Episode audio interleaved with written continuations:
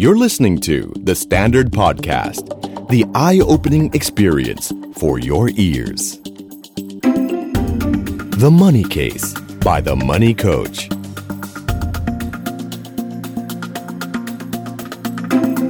Real money, real people, real problems. สวัสดีครับ สวัสดีคุณผู้ฟังทุกท่านนะครับ ขอต้อนรับเข้าสู่รายการ The Money Case by The Money Coach นะครับตอนนี้ก็เป็นตอนที่ 12 แล้วนะครับ ครบ 1 โลแล้วนะฮะในวันนี้เนี่ยนะครับวันนี้อยากจะคุยเรื่องการเงินเหมือนกัน แต่เป็นการเงินในอีกมิติหนึ่งนะครับ เป็นการเงินที่ไม่ได้ผูกโยงกับเรื่องเทคนิคทางด้านการเงิน เทคนิคทางด้านการลงทุนนะครับ เพราะว่าหลาย ๆ ครั้งเนี่ยเรื่องเทคนิคทางด้านการเงิน เรื่องการลงทุนเนี่ยเราสามารถสอนกันได้นะครับ แต่เรื่องของความคิดเรื่องของความรู้สึกเนี่ยเราสอนกันยากแล้วก็ควบคุมกันได้ยากนะครับ โดยเฉพาะยิ่งถ้าเป็นเรื่องของความคิดแล้วก็ความรู้สึกที่เกี่ยวข้องกับความรัก ความรักเนี่ยนะครับเป็นสิ่งที่ส่งผลกระทบกับเรื่องเงินเงินทองทองเนี่ยได้ทั้งทางบวกและทางลบเลยนะครับคุณผู้ฟังที่กำลังฟังอยู่อาจจะนึกว่าเฮ้ยนี่มันรายการผิดช่องหรือเปล่านะครับ ไม่ผิดไม่ผิด วันนี้เราจะมาคุยกันเรื่องความรักกับการเงินนี่แหละ คือถ้า ความรักมันไปได้ดีไปได้สวยเนี่ยนะครับในหลาย ๆ ครั้งเนี่ยมันก็ช่วยส่งเสริมนะทำให้เรื่องของการเงินนะครับการใช้ชีวิตมีเป้าหมายมากขึ้น แต่พอหลาย ๆ ครั้งเนี่ยที่ความรักมันไม่ได้เป็นไปตามที่เราคาดนะครับหรือไม่ได้เป็นไปตามที่เราหวังก็ส่งผลกระทบอีกด้านหนึ่งเหมือนกัน หลาย ๆ คนที่ผมเจอเนี่ยตอนเจอกันก็เป็นคนมุ่งมั่นกับชีวิตดีครับ แล้วก็มีความฝันมีความหวังว่าอยากจะสร้างชีวิตคู่นะครับ แล้วก็สร้างฐานะทางด้านการเงินไปด้วยกัน พอความรักมันไม่เป็นเหมือนที่คาดเนี่ย ทีนี้ทุกอย่างพังหมดเลย จากที่เป็นคนเคยมุ่งมั่นตั้งใจทิ้งทุกอย่างเลยทีนี้ไม่เอาเลย เพราะฉะนั้นต้องบอกเลยว่ามีผลทั้งทางบวกแล้วก็ทางลบจริง ๆ ขึ้นอยู่กับว่าชีวิตเราเนี่ยเนาะมันจะหมุนไปถูกจังหวะตรงไหน แล้วหลาย ๆ ครั้งบอกได้เลยครับว่า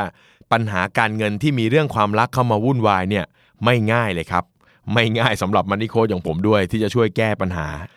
เราลองมาดูเรื่องนะครับเป็นกรณีศึกษาเล็กๆนะครับซึ่งผมได้เจอมาในช่วงที่เป็นโค้ชการเงิน เอาเรื่องแรกก่อนนะครับ เอาเป็นแนวทางประเภทที่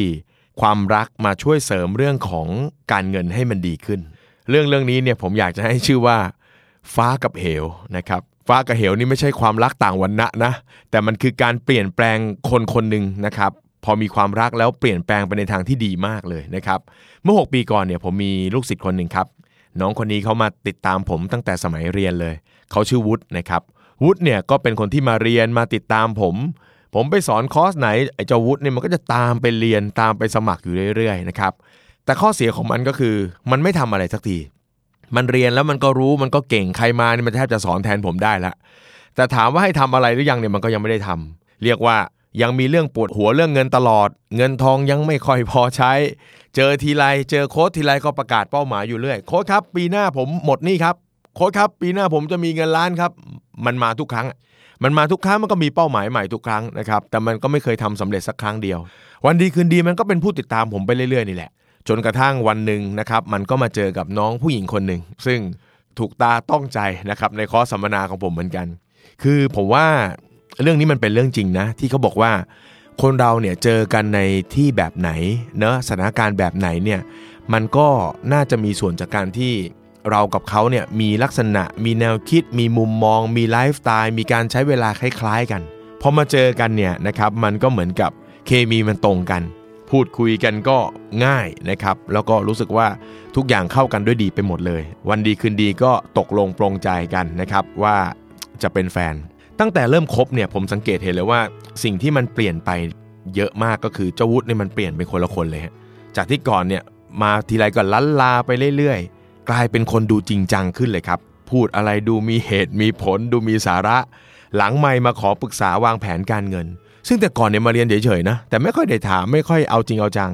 เดี๋ยวนี้เริ่มมานั่ง เอางบการเงินมากลาง เอาอะไรมาคุยกำหนดเป้าหมาย เริ่มเก็บตังค์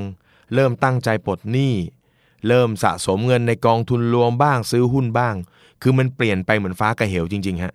มันเหมือนคนละคนเลย ต้องบอกว่าในตอนนั้นเนี่ยด้วยความที่รู้จักมันมานานพอสมควรนะ ผมก็แอบคิดในใจว่าเอาวะจะคอยดูว่า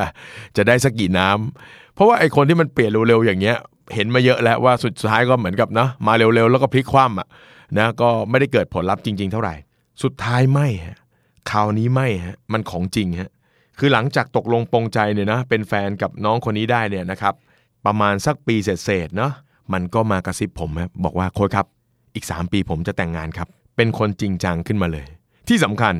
มันไม่ได้บอกโค้ชคนเดียวครับ มันเจอใครมันบอกหมด มันเจอใครมันประกาศหมด ผมก็แซวมันบอกว่าเฮ้ย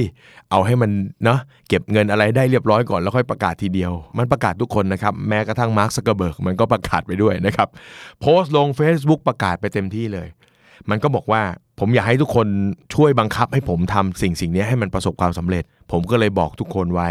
เวลาที่ทำไม่ได้จะได้อายหมาไปเลยนะครับแม่ดูมันจริงจังมากนะครับแล้วก็โดยเฉพาะที่สุดก็คือมันก็บอกกับแฟนด้วยว่าเออจะตั้งใจเก็บเงินเก็บสตุ้งสตางค์เพื่อแต่งงาน คนเราเนี่ยนะครับพอมีความรักเนาะเปลี่ยนไปเยอะมากครับจากพวกที่ชิลไปวันๆกลายเป็นลูกผู้ชายตัวจริงขึ้นมาเลยทีเดียวคำไหนคำนั้น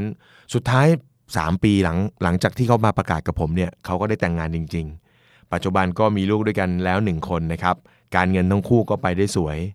วุฒิเนี่ยปัจจุบันก็ลาออกมาทำธุรกิจส่วนตัว มาทำธุรกิจค้าขายส่วนตัว แล้วก็ภรรยาก็เป็นแม่บ้านเลี้ยงลูก สิ่งที่ผมเห็นอยู่ทุกวันเป็นประจำก็คือ เขาจะชอบโชว์รูปครอบครัวของเขานะครับใน Facebook เห็นอยู่ทุกวันนะครับก็เป็นครอบครัวที่มีความสุขครอบครัวหนึ่ง นี่คือสิ่งที่ผมเห็นเลยว่าความรักเนี่ยเปลี่ยนแปลงคนได้ค่อนข้างชัดเจน และเปลี่ยนได้เยอะมากนะครับถ้าเมื่อไหร่ก็ตามที่ เรารู้จักเอาความรักมาเป็นพลัง ความรักก็จะช่วยเสริมพลังบวกให้กับชีวิตได้นะครับ แต่ในกรณีของวุฒิเนี่ยผมมีจุดที่สังเกตได้อย่างหนึ่งที่อยากจะให้ทุกคนลองคิดตามดูนะครับ หลายๆคนเนี่ยเวลาเป็นแฟนกันเนี่ยก็มักจะใช้เวลาส่วนใหญ่กับการไปเที่ยว พูดคุย กินอะไรอร่อยๆด้วยกันนะครับดูหนังฟังเพลง แต่คู่ของวุฒิเนี่ยจะมีจุดเด่นอย่างหนึ่งที่ผมสังเกตได้ก็คือว่า นอกจากเวลาที่ใช้ในการมีความสุขร่วมกันแล้วเนี่ยวุฒิเขาจะเป็นคนที่ จริงจัง แล้วก็พูดคุยเรื่องเป้าหมายชีวิตกับแฟนของเขา ผมว่าเรื่องนี้เป็นเรื่องสำคัญเนาะเขาคุยเรื่องเป้าหมายชีวิต แล้วก็วางแผนเรื่องครอบครัว ต้องบอกเลยว่าเท่าที่ผมเห็นเนาะมีหลาย ๆ คนที่เป็นน้องๆเด็ก ๆ เนี่ยพอเรามีความสุขมีความรักกันก็แน่นอนตามภาษา แต่เมื่อถึงวัยที่กำลังจะก้าวเข้าสู่การมีครอบครัวเนี่ย ผมว่าเรื่องนี้เป็นเรื่องที่ต้องคุยกันนะครับ โดยเฉพาะเรื่องของเป้าหมายส่วนบุคคล เป้าหมายครอบครัว เพราะว่าทุกๆ เป้าหมายในชีวิตคนเราเนี่ยมันมีเรื่องของเงินเข้ามาเกี่ยวข้องเสมอ เพราะฉะนั้นคนที่คิดคนที่คุยคนที่วางแผนเรื่องพวกนี้ไว้ก่อนแต่งงานเนี่ยพอเราแต่งงานไปแล้ว มันก็จะเหมือนกับมีกติกา มีธรรมนูญของครอบครัว ที่เมื่อไหร่ที่เวลาในครอบครัวสูญเสียไป เรื่องการเงินในครอบครัวสูญเสียสมดุลเนี่ยเราก็จะมีหลักมีเกณฑ์ในการที่เอามายึดเอามาตัดสินใจได้ อย่างเช่น ครอบครัวผมเองก็เป็นนะครับว่าเมื่อไหร่ที่รับงานมากเกินไปเนี่ยทางครอบครัวก็จะเริ่มไม่แฮปปี้เพราะฉะนั้นเราจะมีเงื่อนไขกันเลยว่า เราจะต้องมีเวลาให้ครอบครัว มีเวลาให้ลูกเท่าไหร่อย่างไร การเงินต้องบริหารจัดการอย่างไร เรื่องแบบนี้เนี่ยถ้าคุยกันได้นะครับตั้งแต่ก่อนที่จะแต่งงานและวางแผนกันไว้ ความรักไม่ว่าจะเป็นก่อนแต่งหรือหลังแต่งมันก็จะสวยงามแล้วก็สมดุล พูดถึงเรื่องความรักเนี่ยนะครับแม้ว่าตัวอย่างเมื่อสักครู่นี้จะเป็นลักษณะของความรักที่เสริมพลังบวกนะครับ แต่มันก็มีบางตัวอย่างเหมือนกันที่ความรักเนี่ยทำให้ความทุกข์ทางด้านการเงินเกิดขึ้นเหมือนกัน เป็นเพราะว่ารักกันมากเกินไปก็มีเหมือนกันนะครับ ลองฟังตัวอย่างของเคสนี้นะครับ เคสนี้เนี่ยผมให้ชื่อตอนว่าความรักกับความลับ เป็นเรื่องของน้องผู้ชายคนหนึ่งนะครับ ซึ่งผมรู้จักเขามานานนะครับ เป็นรุ่นน้องที่คณะนั่นแหละ รู้จักกันตั้งแต่สมัยเรียน น้องคนนี้เป็นคนดีมากครับ เป็นคนที่นิสัยดีโอบอ้อมอารีนะครับ เป็นคนที่มีหน้าที่การงานก็ดี รายได้ของเขาเนี่ยอยู่ที่ประมาณหลักแสนต้นๆนนะครับ รับผิดชอบครอบครัวดีมากนะครับ ทั้งครอบครัวในปัจจุบัน แล้วก็ครอบครัวของทั้งสองฝั่งก็คือคุณพ่อคุณแม่เขาแล้วก็คุณพ่อคุณแม่ของแฟนเขาด้วย ในแต่ละเดือนเนี่ยน้องคนนี้เนี่ยนะครับเขาจะส่งให้คุณพ่อคุณแม่เนี่ยเดือนละ 20,000 บาท แล้วก็ให้ภรรยาที่ออกมาเลี้ยงลูกเนี่ยใช้จ่ายแบบเต็มที่เลย ให้บริหารจัดการค่าใช้จ่ายต่างๆ ในครอบครัวเนี่ยตกเดือนละประมาณ 80,000 บาท ก็เรียกว่าค่าใช้จ่ายภายในบ้านก็อยู่ภายใต้การดูแลของภรรยาหมดเลย วันหนึ่งโชคไม่ดีครับ บริษัทที่เขาทำงานอยู่เนี่ยถูกควบรวมกิจการนะครับ ก็คือบริษัทจากต่างชาติก็มาซื้อบริษัทของเขาไป แล้วก็ควบรวมกิจการ เวลาที่มีการควบรวมกิจการกันเนี่ยหลายท่านอาจจะทราบอยู่แล้วว่า ถ้ามีตำแหน่งหน้าที่อะไรที่มีการทับซ้อนกันเนาะมันก็อาจจะมีต้องเอาคนออกไป หรือบางทีก็ต้องถูกปรับลดค่าจ้างลงไป เพราะว่ามีคนที่ทำงานแบบเดียวกันมากกว่า 1 คนนะครับก็ต้องปรับลดลงไป น้องคนนี้ก็ต้องบอกว่าโดนแจ็คพอตไปด้วยนะครับ รายได้ที่เคยมีเนี่ยหลักแสนต้นๆต่อเดือนเนี่ยถูกลดลงไปเหลือประมาณเดือนละ 80,000 บาท นึกภาพนะครับว่าครอบครัวใช้ประมาณ 80,000 บาท มีต้องมีเงินให้คุณพ่อคุณแม่ทั้งสองฝั่งอีกเนาะเหลือ 80,000 บาทเนี่ยถ้าเป็นครอบครัวคนอื่นก็อาจจะถือว่ายังเยอะอยู่ แต่สำหรับเขาเนี่ยซึ่งใช้จ่ายแบบนี้มานานพอสมควร รับผิดชอบภาระตรงนี้มานานพอสมควร ผู้คนในบ้านเนี่ยก็ยึดไลฟ์สไตล์แบบเนี้ย มันนานพอสมควรแล้ว เพราะฉะนั้นคนเราเนี่ยเวลาที่จะให้อยู่ดีๆไปปรับเปลี่ยนไลฟ์สไตล์เนี่ยมันไม่ใช่เรื่องง่าย ที่สำคัญครับ ด้วยความที่เขาไม่อยากทำให้คนในบ้านรู้สึกไม่สบายใจ หรือว่าคอยเป็นกังวลกับเรื่องสถานะทางการเงินไปด้วย น้องคนนี้เขาเลือกที่จะส่งค่าใช้จ่ายให้ทั้งพ่อแม่ภรรยา แล้วก็พ่อแม่ตัวเอง รวมไปถึงภรรยาเนี่ยในจำนวนเท่าเดิมครับ ทีนี้ให้เท่าเดิมได้ยังไงฮะให้เท่าเดิมโดยการเอาเงินออมที่เก็บสะสมไว้เนี่ย มาคอยจ่ายเสริมเข้าไปจากเงินเดือน พูดให้ง่ายก็คือ ไม่บอกใคร เรื่องที่ถูกลดเงินเดือนลง แล้วก็พยายามให้ทุกคนได้ใช้ชีวิตอย่างมีความสุขเหมือนเดิม โดยการเริ่มหยิบจับเอาเงินออมตัวเองเนี่ยออกมาจ่าย เสริมจากเงินเดือนที่ถูกลดลงไป นานวันเข้าเนี่ยเงินมันก็เริ่มล่อยหลอนะครับเขาก็เริ่มตัดสินใจว่าจะต้องทำอะไรสักอย่างหนึ่งเพื่อให้มีรายได้เพิ่มเข้ามา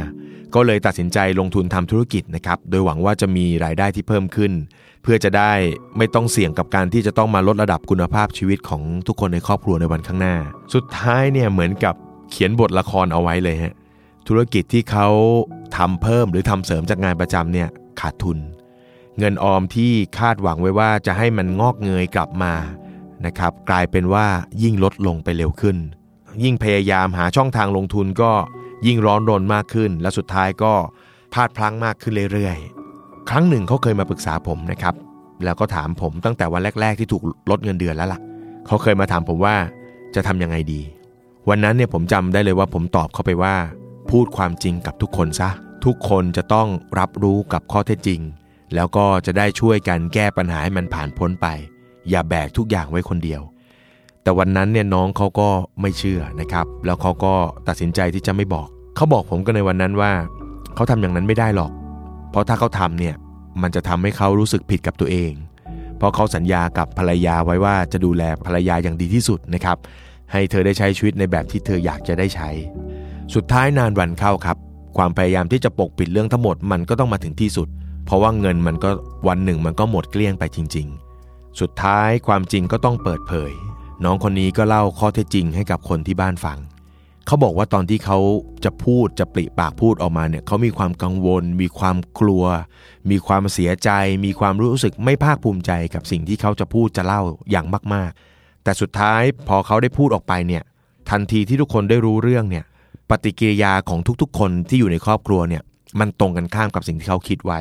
พ่อกับแม่เนี่ยบอกกับเขาทันทีว่าต่อไปนี้ไม่ต้องให้เงินแล้วก็ได้ เพราะที่ผ่านมาเนี่ยพ่อกับแม่ก็เก็บเงินที่ให้ไว้บางส่วน ไม่ได้ใช้ทั้งหมด ก็พอที่จะเจียดเอามากินได้อีกพอสมควร ส่วนภรรยาเนี่ยไม่ได้โกรธเขาเลยครับ ที่เขารายได้น้อยลง แล้วเขาจะต้องปรับมาตรฐานชีวิตลงตามรายได้ของสามี แต่สิ่งที่ภรรยาพูดก็คือ เธอรู้สึกผิดหวังแล้วก็เสียใจนะครับที่เขาเห็นเธอเป็นคนอื่น แล้วก็ไม่เล่าเรื่องสำคัญเนี้ยให้เธอรับรู้ในฐานะของคู่ชีวิต สิ่งที่มันเกิดขึ้นในวันนั้นก็คือ หลังจากได้ปลดล็อกนะครับความรู้สึกทุกข์ใจตลอด 3 ปีที่ผ่านมา น้องคนนี้อดทนเก็บเรื่องมา 3 ปีเขาบอกผมว่าไม่เคยรู้สึกสบายใจแล้วก็โล่งใจเท่านี้มาก่อนนะครับ วันนั้นเนี่ยแม้ว่าจะเป็นลูกผู้ชายแต่ว่าร้องไห้แบบ ร้องจนไม่มีน้ำตาจะไหลฮะคือกอดกับภรรยาแล้วก็ร้องไห้ร้องไห้นะครับคือบางทีเรื่องแบบนี้เนี่ยใครไม่เจอไม่เข้าใจเนาะผู้ชายหลาย ๆ คนเนี่ยจะมีความรู้สึก เราเหมือนเป็นผู้นำครอบครัวนะครับ เพราะฉะนั้นเราก็มีความรู้สึกว่าเมื่อไหร่ที่มันเป็นภาระหนักๆของครอบครัวเนี่ยเราก็อยากจะแบกมันไว้ และเมื่อไหร่ที่เรายังแบกมันได้เนี่ยเราก็ยังเราก็จะรู้สึกมีความภูมิใจกับกับตัวเรา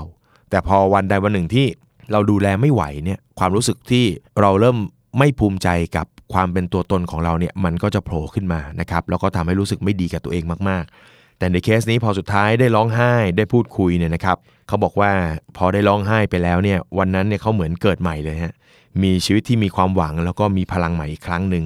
เพราะเขารู้ว่าคนที่อยู่ข้างๆเขาเนี่ยรักเขามากแค่ไหน คือบางครั้งเนี่ยต้องบอกเลยว่า สิ่งที่ทำให้คนเราไม่สามารถก้าวไปข้างหน้าได้เนี่ยมันอาจจะเกิดจากปมเล็ก ๆ ที่ติดอยู่ในใจอยู่อย่างเงี้ยซึ่งบางทีถ้าเราเปิดออกไปปุ๊บ มันอาจจะไม่ใช่เป็นเรื่องเลวร้ายอย่างที่เราคิดก็ได้ แล้วคนรอบข้างก็อาจจะให้กำลังใจ แล้วทำให้เรามีชีวิตที่เดินหน้าไปได้ต่อก็ได้นะครับ น้องคนนี้เนี่ยเก็บความลับไว้ถึง 3 ปี ถ้าเกิดเอาเรื่องนี้มาพูดมาคุยตั้งแต่แรกเนี่ยผมเชื่อว่ามีโอกาสเป็นไปได้ที่เขาจะไม่ต้องสูญเสียเงินออมเงินเก็บนะครับไปต้องมากมายแล้วก็ที่สำคัญที่สุดต้องมาทุกข์ใจกับช่วงเวลา 3 ปีอันแสนทรมานตรงนั้นนะครับเพราะฉะนั้นเนี่ยนะครับ เคสนี้กรณีนี้บอกเราหรือสอนเราได้เลยครับว่า ทุกเรื่องของชีวิตไม่เว้นแม้แต่เรื่องเงินนะครับ ความจริงเนี่ยอาจเป็นสิ่งที่ยากจะยอมรับสักหน่อย แต่การยอมรับความจริงเนี่ยนะครับ จะช่วยให้เรารับมือกับปัญหาต่างๆ ได้ดีขึ้น และที่สำคัญนะครับ หลายครั้งเนี่ยมันอาจจะช่วยให้เราได้เห็นว่า เราไม่ได้อยู่แก้ปัญหานั้นเพียงคนเดียวก็ได้ มีคนที่พร้อมจะช่วยเราและสนับสนุนเราอีกมากมายเลยทีเดียวแหมก็ยังดีเนาะที่เรื่องนี้ จบด้วยแฮปปี้เอนดิ้งนะครับ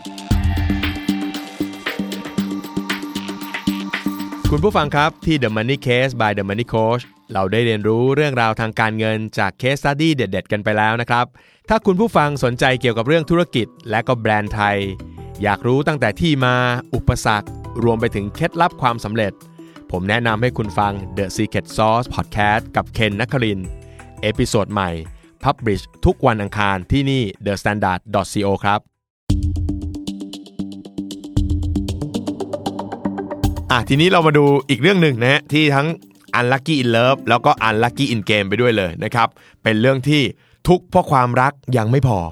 ยังมีการทุกทางการเงินเข้ามากระหน่ำซ้ำสองด้วยนะครับ เรื่องนี้เนี่ยเป็นเรื่องของ หนุ่มสาวคู่หนึ่งที่ผมอยากจะให้เป็นอุทาหรณ์กับน้องๆ หลาย ๆ คนที่เริ่มคบหากันนะครับ คือต้องบอกเลยว่าเวลาเราคบหากันเนี่ย เริ่มต้นมันก็สวยงามมันก็ดีหมดอะเนาะ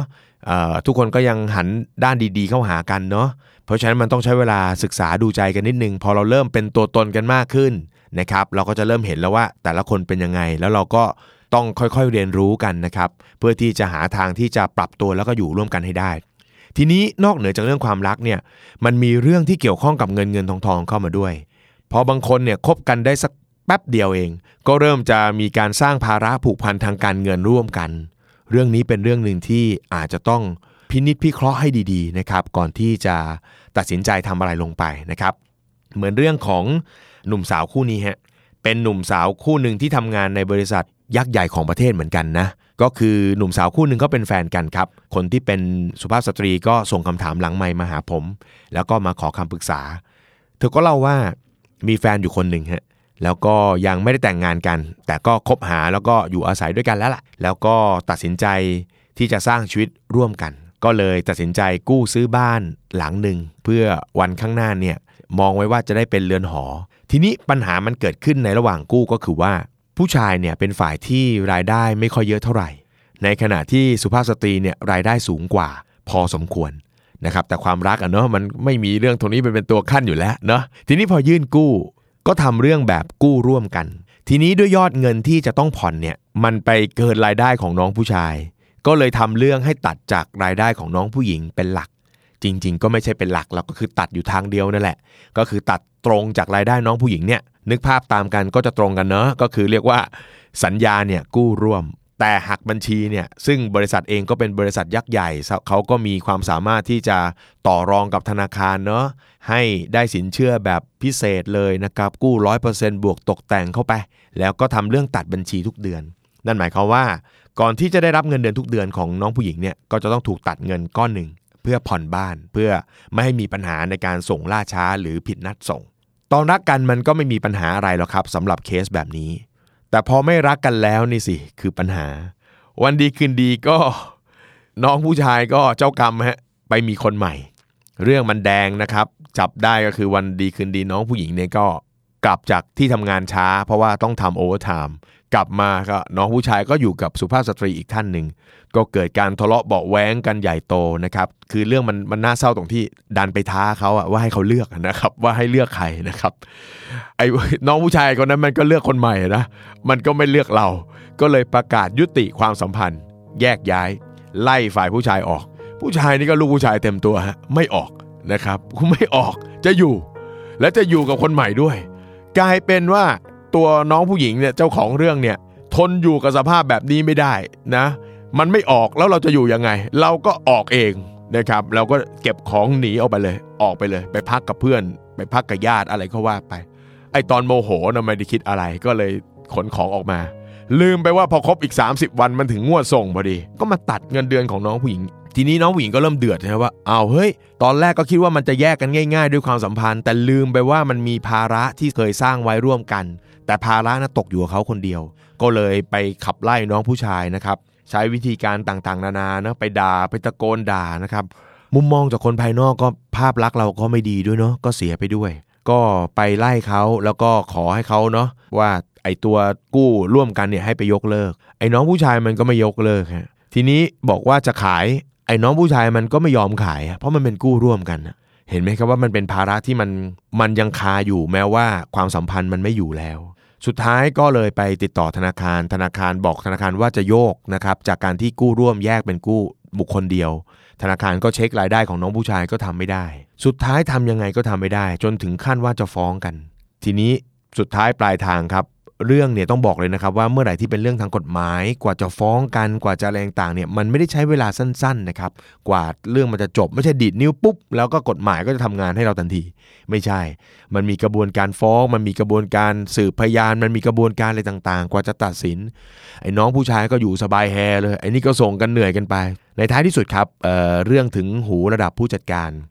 ผู้จัดการก็ลงมาคุยกับน้องผู้ชายนะครับ ก็กึ่งกึ่งใช้มาตรการทางสังคมนิดนึง ก็มาพูดคุยไก่เกลี่ยนะครับว่า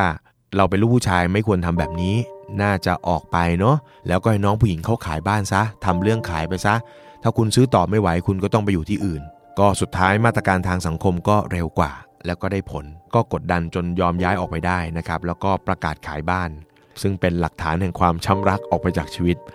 น้องเขาเล่าว่าตอนขายนี้ก็ขายขาดทุนเนาะค่าโอนค่าอะไรก็ดูแลให้กับคนซื้อหมดเพราะว่าอยากจะรีบตัดตัดจบจบเพราะมันเป็นภาระทางการเงินพอสมควร อย่างกรณีที่3เนี่ยเป็นกรณีที่ยากเหมือนกัน ถ้าเรายืนอยู่บนเรื่องการเงินเพียวๆเลย เพราะว่าเวลาคนเราเนี่ยที่เริ่มต้นรักกันเนี่ยมันไม่มีใครมาวางแผนหรอกว่า เฮ้ยแล้วถ้าเกิดวันหนึ่งเราไม่รักกันแล้วล่ะ เราจะทำยังไงบ้างอะไรเงี้ยนะครับ ตอนที่รักกันเนี่ยไม่มีใครมานั่งคิดเรื่องพวกนี้หรอก ในต่างประเทศเนี่ยเขาก็มีการป้องกันเรื่องพวกนี้ไว้ประมาณหนึ่งก็คือว่า แม้ว่าจะคบกันนะจะอยู่ด้วยกัน แต่เขาก็จะมีความเขาเรียกว่าอะไรอะแยกชัดเจนอะระหว่างสินทรัพย์ของแต่ละคน ไม่ให้มาแบบมีความผูกพันตรงนี้มันจะไม่เหมือนกับสินสมรสว่า ถ้าเราแต่งงานแล้วเราอยู่ด้วยกันทรัพย์สินที่สร้างขึ้นมาหลังจากนั้นมันเป็นสินสมรสใช่ไหมฮะซึ่งกระบวนการทางกฎหมายเวลาแยกเนี่ยมันง่ายเพราะว่ามันก็แบ่งครึ่งกันไป แต่อันเนี้ยพอมาอยู่ด้วยกันแบบเนี้ยแล้วมาสร้างภาระผูกโยงกัน นอกจากเคสแบบนี้ยังมีเคสอื่นๆอีกนะครับอย่างเช่น ผ่อนรถให้เขาเนี่ย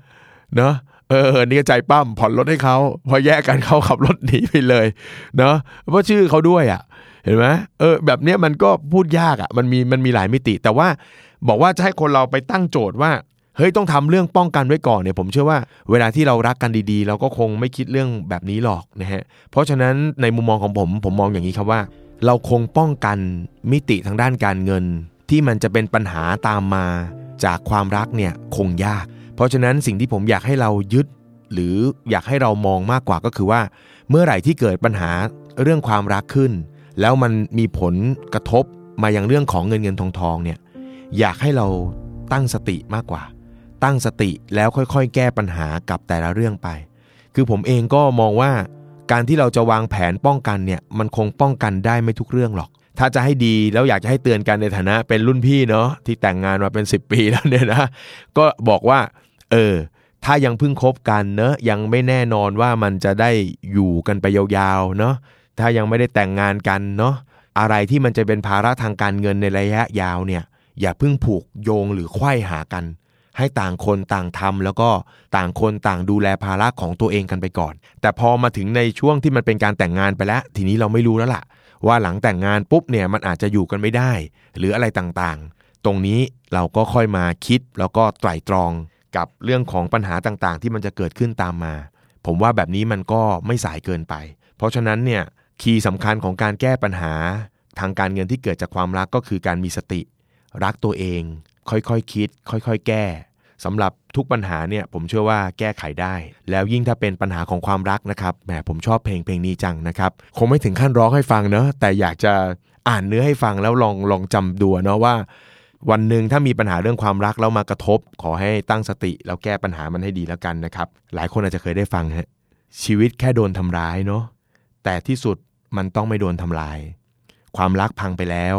อย่าให้มันมาทำร้ายเรื่องอื่น ๆ รวมไปถึงการเงินของเรานะครับแล้วก็ทำให้ชีวิตของเราเนี่ยพังพินาศไปด้วย ต้องมาคอยแก้ปัญหาติดตามย้อนหลังกันอีกมากมาย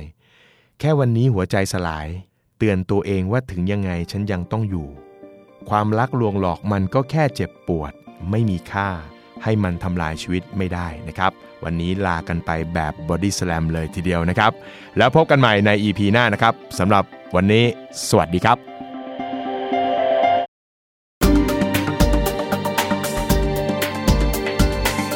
Binge listen to all our shows and episodes at thestandard.co slash podcast. The Standard Podcast. Eye opening for your ears.